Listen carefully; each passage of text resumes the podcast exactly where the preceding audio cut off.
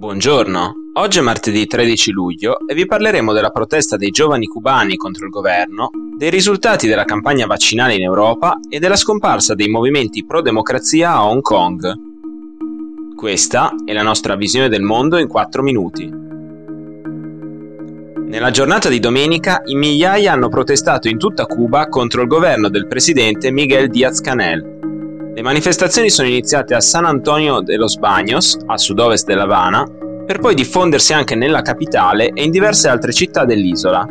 Per le strade sono scesi soprattutto i giovani, stanchi della carenza di cibo ed energia elettrica, oltre che dell'aumento diffuso dei prezzi e della gestione della pandemia.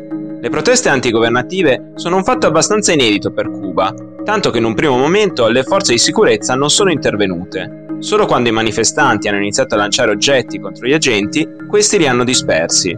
Intanto, il presidente Diaz-Canel ha già liquidato quanto accaduto sostenendo che si tratta del lavoro della mafia cubano-statunitense e invitando i veri cubani ad affrontarlo in modo fermo, coraggioso e decisivo.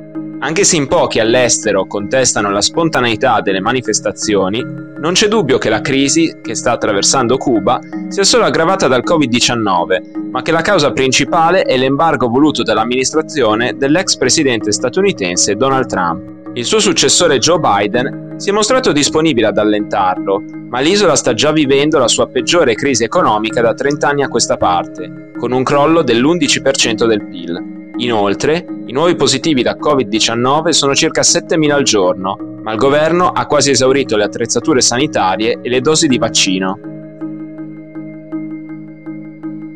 La Presidente della Commissione europea, Ursula von der Leyen, ha annunciato che gli Stati membri hanno ricevuto un numero di dosi di vaccino sufficiente per immunizzare il 70% degli adulti europei entro fine luglio. Nel festeggiare quota 500 milioni di dosi distribuite, Von der Leyen ha però ricordato che usciremo da questa crisi solo insieme e che non bisogna abbassare la guardia dato che il Covid-19 non è ancora sconfitto.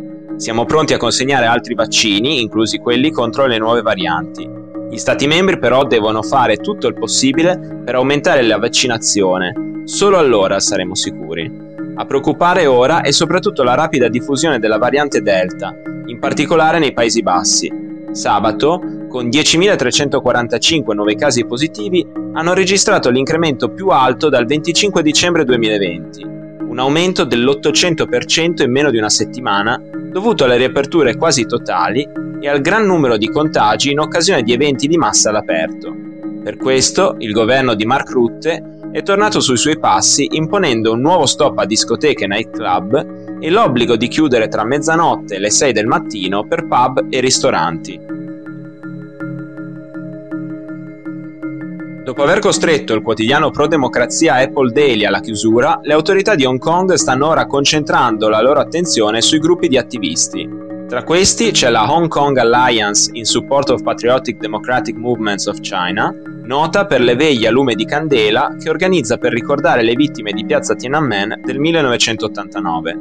Nelle ultime settimane, sette dei 14 membri del suo comitato direttivo hanno deciso di dimettersi per i crescenti rischi politici e legali. Tra i sette rimasti, il presidente Lee Cheuk-yan e i vicepresidenti Albert Oh Chung-yan e Chao Hang-tung sono in carcere. Per il quotidiano South China Morning Post, 21 gruppi pro-democrazia attivi sull'isola prima dell'approvazione l'anno scorso della legge sulla sicurezza nazionale si sarebbero sciolti o avrebbero ridotto la loro attività. Oltre a Demosisto di Joshua Wong, ora in carcere, da gennaio si sono sciolti anche i Neo Democrats, la Progressive Lawyers Group e l'Union for New Civil Servants. A raccogliere il testimone di questi movimenti potrebbe essere una nuova forma di attivismo basata su una dimensione più locale, con poche persone coinvolte che di volta in volta scelgono un singolo tema su cui concentrarsi. Un modo per resistere e sensibilizzare l'opinione pubblica di Hong Kong fino al momento opportuno per un'altra grande manifestazione di massa come la rivoluzione degli ombrelli del 2014. Per oggi è tutto, dalla redazione di The Vision, a domani.